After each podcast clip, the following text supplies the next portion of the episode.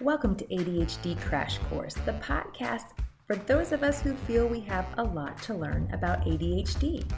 And that includes me. I've been at this for a while and I'm still learning new things. I'm an occupational therapist, a certified coach, a mom of more than one child with ADHD, and I have ADHD. So, welcome to the Crash Course. We're in this together and let's jump in. Welcome. Today, we're going to tackle a complicated subject, but a really important one how ADHD impacts our relationship with food and eating. Now, this ends up being a topic that comes up all of the time. It comes up in the forums, the ADHD forums that I'm a part of. It comes up with my clients.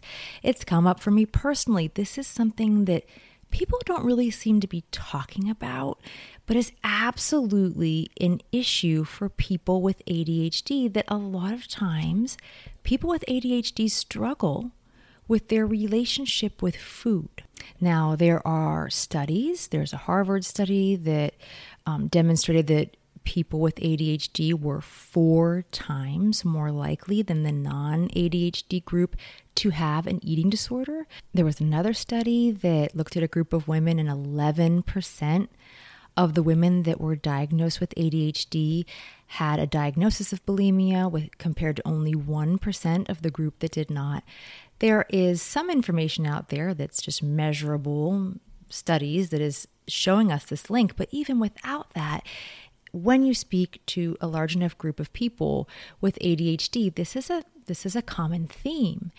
And so, what is it about the ADHD brain that might make us more vulnerable to having, I like to say, uh, a less peaceful relationship with food? Because that, I think that gets to the heart of it and includes people that may not think of themselves as included in an eating disorder um, group but I think all of us want to have ease and peace with how we take care of ourselves, and that definitely includes food that comes up daily for most of us. So, I have a few thoughts. I am not citing studies in the rest of this talk, so the information that I'm going to present is more information that I've seen working with clients in my own life, knowing what I know about the ADHD brain. I don't know as much as I would like to know, and hopefully, I'm just going to keep learning more about this. But this that I'm bringing today is what I've gathered so far. and I do believe, for my ease, I've kind of classified these as reasons that are more body reasons, an ADHD brain, how it affects our body sense, and reasons that it might be more thinking, cognitive um, reasons. And so the first part, I'm going to talk about body sense. And three different things that fall in that category of just our, the way our bodies are experiencing the world and how that can impact our relationship with eating. The first one is emotional regulation. And I've spoken about this before. I don't really feel like I can speak about this enough. This is a huge issue for people with ADHD. What is emotional regulation? It is our ability to be able to experience our emotions without being overwhelmed by them, by being able to kind of process emotions, respond to emotions, tolerate emotions without getting to the place where it's just too much to function. And I know for me, this has always been a huge factor of how ADHD shows up in my life. My sister, who has always been a very generous, sweet person, I remember her describing me as someone who burned bright, which I think was a very sweet way of saying I was really intense.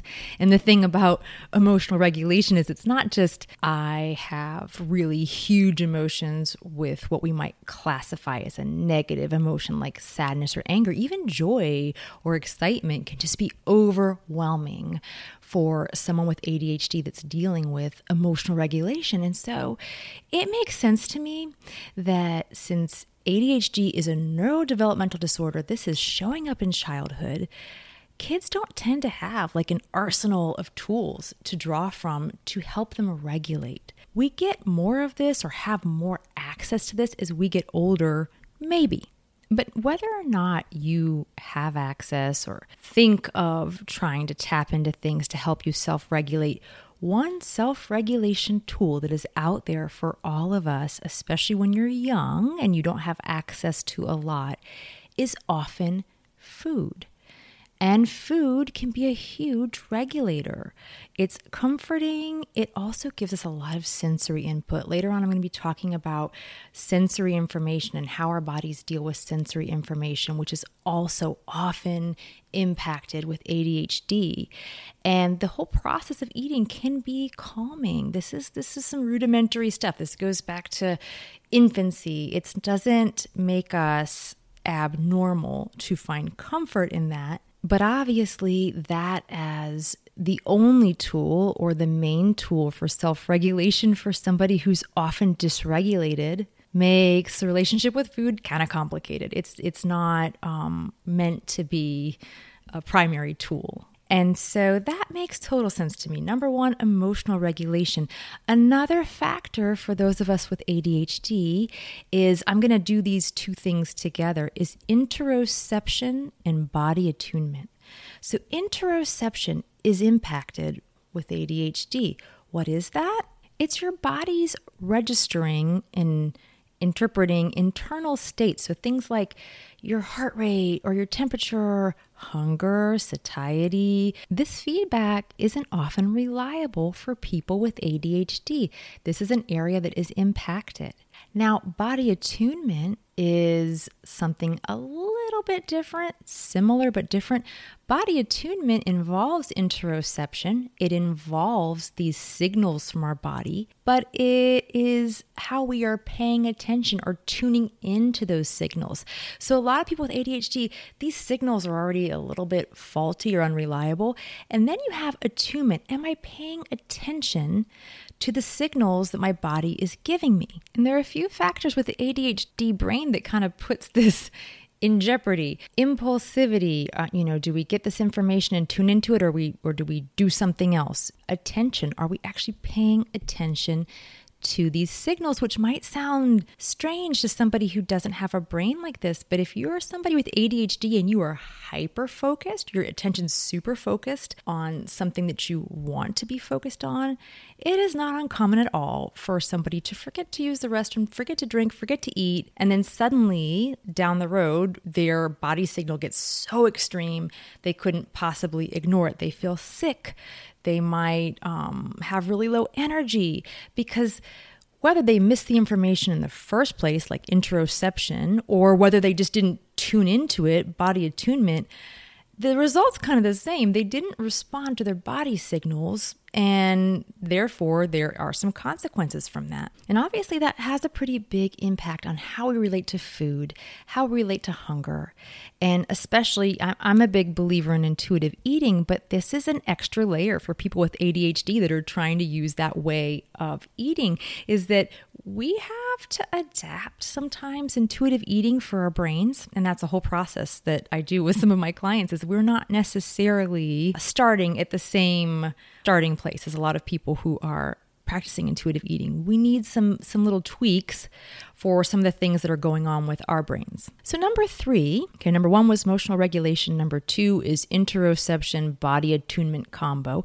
Number 3 is sensory processing. Now, for those of you who don't know, I have an occupational therapy background. I have a lot of background in how different bodies deal with sensory information, people that can be extremely sensitive and overreactive to sensory information, people that can be underreactive and under registering sensory information, and both of these things impact our relationship with food. Obviously, if you are super defensive and sensory information is coming into your body like an assault, then that's going to limit what you take in for food, what you're able to tolerate. What does that look like? Well, it depends. You know, for a lot of people, it means there are not a lot of textures and tastes and smells that they tolerate well. And so that impacts their peace with food. You know, what it looks like specifically in terms of what they're consuming depends, but it definitely complicates their relationship with food. But then you have those who are under responsive. And when you're under responsive to sensory information, this complicates your relationship with eating in a different way. Of course, you satisfy physical hunger when you eat, but you also have kind of sensory input that you're receiving and processing that's a part of satisfaction with food. Chewing, textures, swallowing, the feeling of fullness. So there's this idea that, and this is definitely, I think some of our dietitians out there and, and people who are pros in this could talk about this a lot uh, more in depth than, than I can, but there's what you call a sensory specific satiety, which is a sensory specific um, satisfaction with eating. And so you get less, you get declining satisfaction the more you consume a certain type of food. If you're not getting all of that sensory information, it makes sense that you wouldn't really reach that point of satisfaction from that standpoint as early or be tuned into it. We don't just eat with the sense of taste. You you see, hear, smell, touch food and and things that impact how that is experienced in our body complicates our relationship with food. What that looks like is as varied as people are varied, but I do think it's something to consider when you're looking at ADHD and peace and ease with food. So, I've just talked about three different areas of our body experience that impact our relationship with food. And if you have ADHD and you know this is true for you, you're probably like, well, so what? How am i supposed to to change this to help myself with this? And there are several different techniques. I'm, I'm not going to go into everything. I don't have room in this podcast but i am going to mention one that some of us from with adhd really kind of shy away from which is mindfulness practices. And i I do feel like there's a collective cringe because if you have ADHD, you probably, like me, just have this impression that you're not good at mindfulness. Like I have always said, I might be the least in the moment person that I know. Truly, like I'm almost always operating like three, four, five steps ahead. And the thought of just sitting there on like a meditation cushion and, and being focused in the moment always just sounded like pure torture to me because I knew I would I knew I'd be bad at it, right? Like it was not natural for me. And so a lot of the things that I do for myself and with my clients, it's mindfulness adjusted for our brains. You do not need to be still to be mindful. You do not need to be technically meditating to be focusing on the moment and focusing on your body. So I don't really have time. Um, I probably will eventually do an episode that's just about mindfulness and kind of ADHD mindfulness practices, but one of the things that really can be helpful in connecting us with our bodies is this whole idea of mindfulness practices that's adapted for our brains. We can actually learn to do this. I promise. If I can do this stuff, you guys can definitely do it. And we can do it in a way that fits us and we can experience more connection. This might still be an area that's impacted for you and is not like typical. It's not, it doesn't look like a typical brain. That's okay. We can get, we can improve, we can get more connection and more feedback about what's going on in our body and learn how to tolerate and be aware of some of this. So, I'm going to move away now from these body experiences. I'm going to go to number four. Number four reason that ADHD brains, ADHD peeps, um, experience kind of a complicated relationship with food is sleep. You guys, nobody wants to hear this. I think a lot of us deal with impacted sleep with ADHD. We have difficulties going to sleep. We have difficulties falling asleep. A lot of times our sleep cycles are really different than what's the norm. And so sleep is a tricky area for us.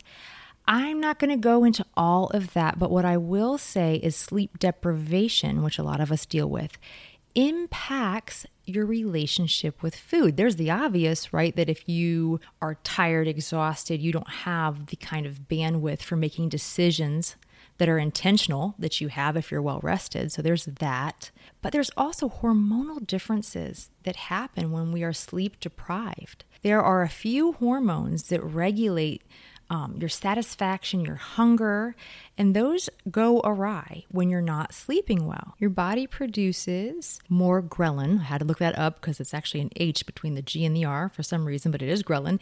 It produces more of that hormone, which actually increases your appetite. Your body produces less leptin, which is a hormone that suppresses your appetite when you've had enough to eat, and it produces more cortisol, which is like your stress hormone, which also increases your appetite. This is no good. This is no good for us being able to get into sync with what our body actually needs if we always have disrupted sleep kind of hijacking our hunger and satisfaction feelings. So, what's the answer?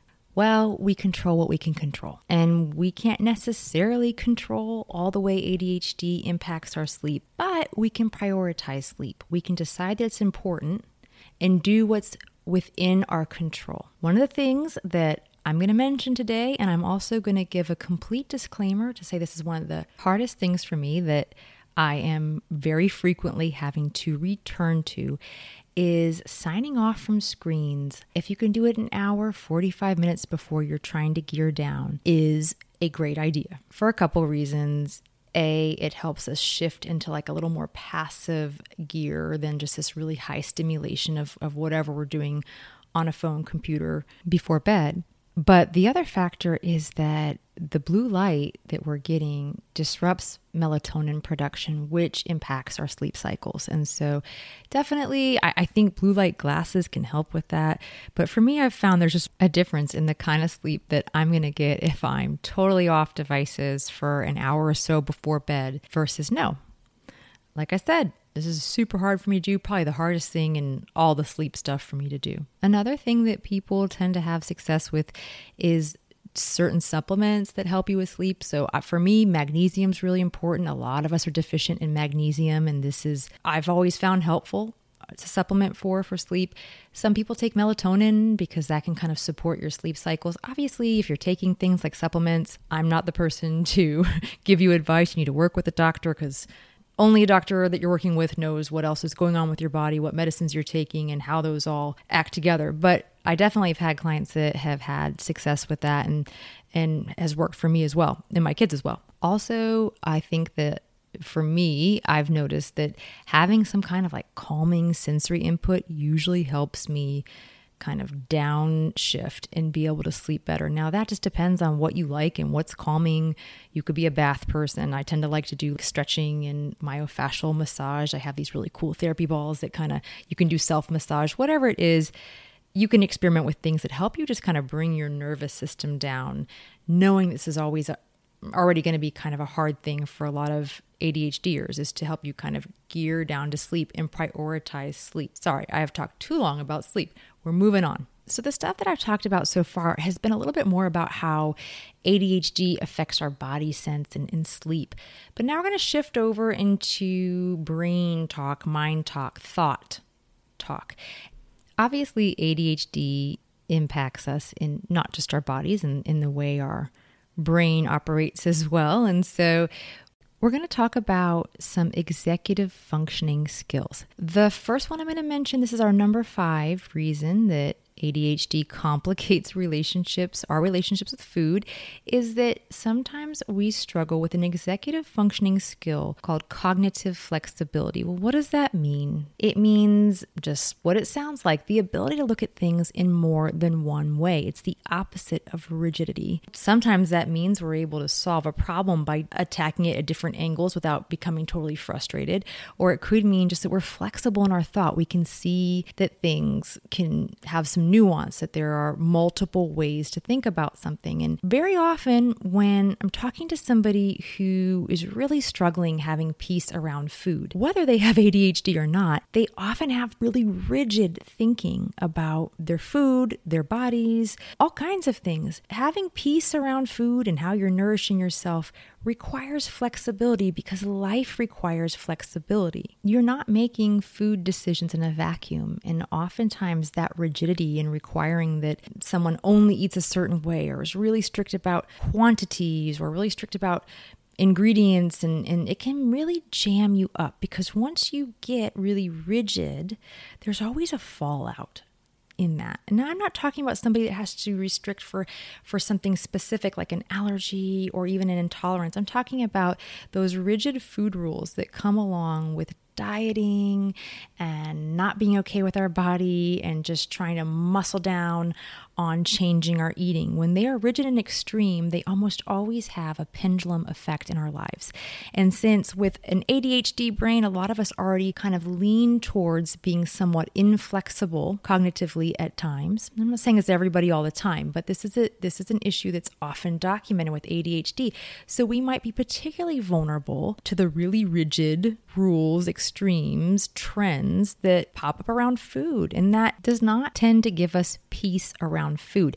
What it also does, and this is so true for people with ADHD about a lot of things, is it removes us from this place of authority in our own lives. We really second guess ourselves. We really lean on something that's super structured and super rigid to guide us instead of being able to trust our own bodies. And we've already talked about some of that's because we don't always get really reliable information from our bodies. But then you add on some of this cognitive inflexibility, and it becomes a really challenging relationship with food. So, what can we do about inflexibility this way? Inflexibility cognitively. And I don't have time to do it justice at all. I will say that one of the things that was super helpful for me was cognitive behavioral therapy. And there are amazing specialists that can help you use those tools. There, are definitely things online and access a lot of that. It's basically just the process of recognizing these thoughts and seeing when they crop up, these really rigid thoughts, and trying to bend them a little bit, trying to get flexible about them,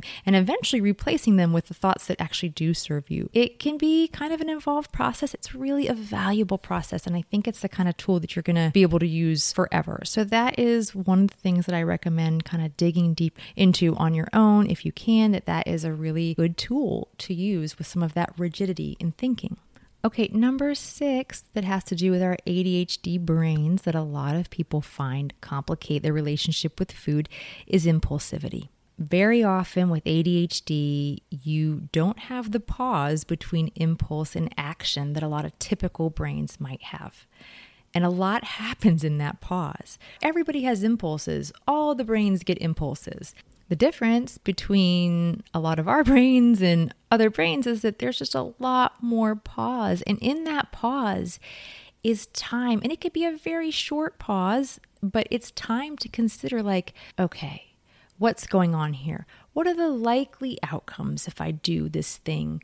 Um, what do I not want to happen? What do I want to happen? There's just space in there to make a decision. A lot of us don't have that space. So we go from impulse to reaction versus impulse, pause, assess, choose an action.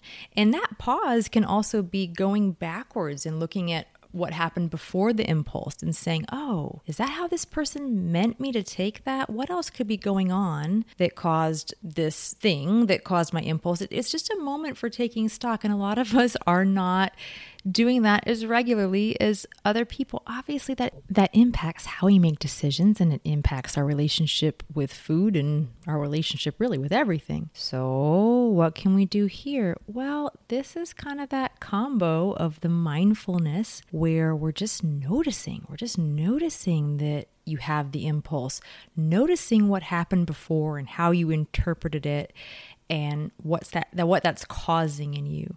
So mindfulness can be a big tool in starting to create more of a pause. And also CBT can be a tool in helping to go from that impulse that's very often triggered by a thought and looking at the thought that came before the impulse and saying, "Oh, how else can I think about this? And obviously, this is all is not all going to happen and be covered adequately in one like 30 minute podcast. This is work. This is work that's ongoing. These are tools that you have to build and skills you have to develop. But they are skills and tools that help manage what sometimes can be kind of a challenging relationship with food for us, with eating for us. Okay, the last thing I'm going to talk about, my number seven, is another two thing combo. It's RSD, and diet culture. For those of you who are not familiar with RSD, it stands for rejection sensitivity dysphoria. And this is an experience that a lot of people with ADHD have in which they they have a really overwhelming experience of the perception of being rejected. Whether or not they are actually being rejected or has have received criticism isn't so much the question, it is their internal experience of it and how derailing this can be for them.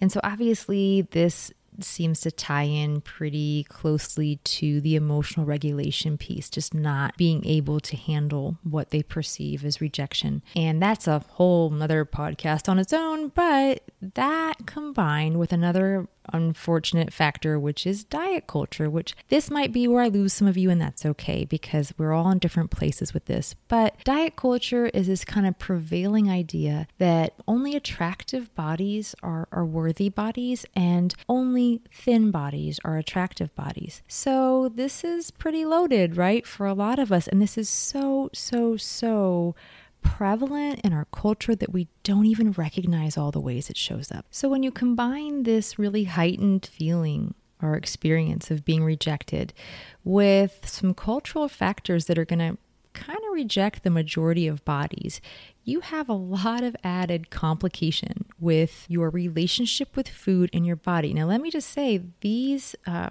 the diet culture phenomenon impacts all people, and this um, is not something that's just primarily an ADHD thing, but combined, it, it becomes kind of a one-two punch combined with the RSD. And so, what do we do about these things? Well, we've already talked about the tools for emotional regulation and mindfulness, realizing what's happening with our bodies. We've talked about tools with CBT, where we're actually taking rigid thoughts, like the ones that are carried on with diet culture about only one thing being okay and good and valuable, right? We're taking these rigid thoughts, and with CBT, we're helping dismantle them. And the final thing that's been really helpful for me, and some people are interested in doing this and some people are not, and that's okay. You are where you are, and I don't I don't judge that. I can say this has been super helpful for me is really being aware and coming against diet culture when I see it showing up in my life. I have three teenage daughters and I have noticed that they are growing up in a world that's a lot more accepting of different brains, different bodies, different skin colors. They're growing up in a world that's starting to kind of wake up to that there's beauty and value in lots of different packages. And so I do have a lot of hope when I hear them talk about something that for them is just a given. And for me, growing up in a really different time was something I kind of had to battle to believe.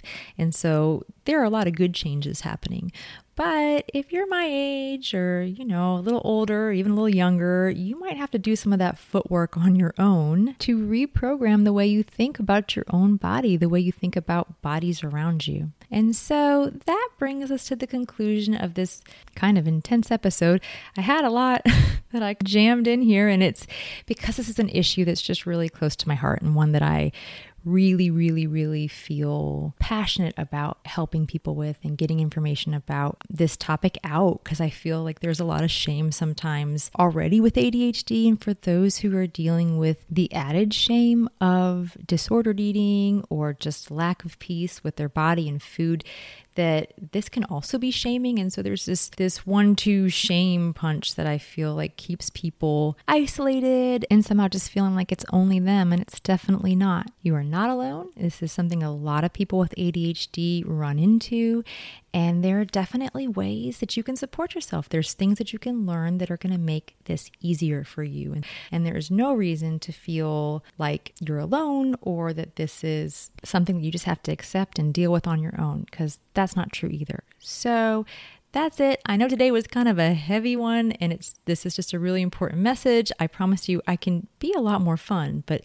but not today. So Thank you, thank you for joining me. Please pass this podcast along. I'm just getting started. So it really helps me if you can spread the word, let people know about me, let people know where to find me. You can connect with me on Instagram, the ADHD Clarity Coach, on Facebook under Clarity Coaching, and I also have a website that a lot of my blog articles and information resides, and that is the ADHDclaritycoach.com. Connect with me out there. Please like, subscribe to the podcast, and hopefully I will be able to keep making them. Thank you so much for joining me, and I will see you guys next time.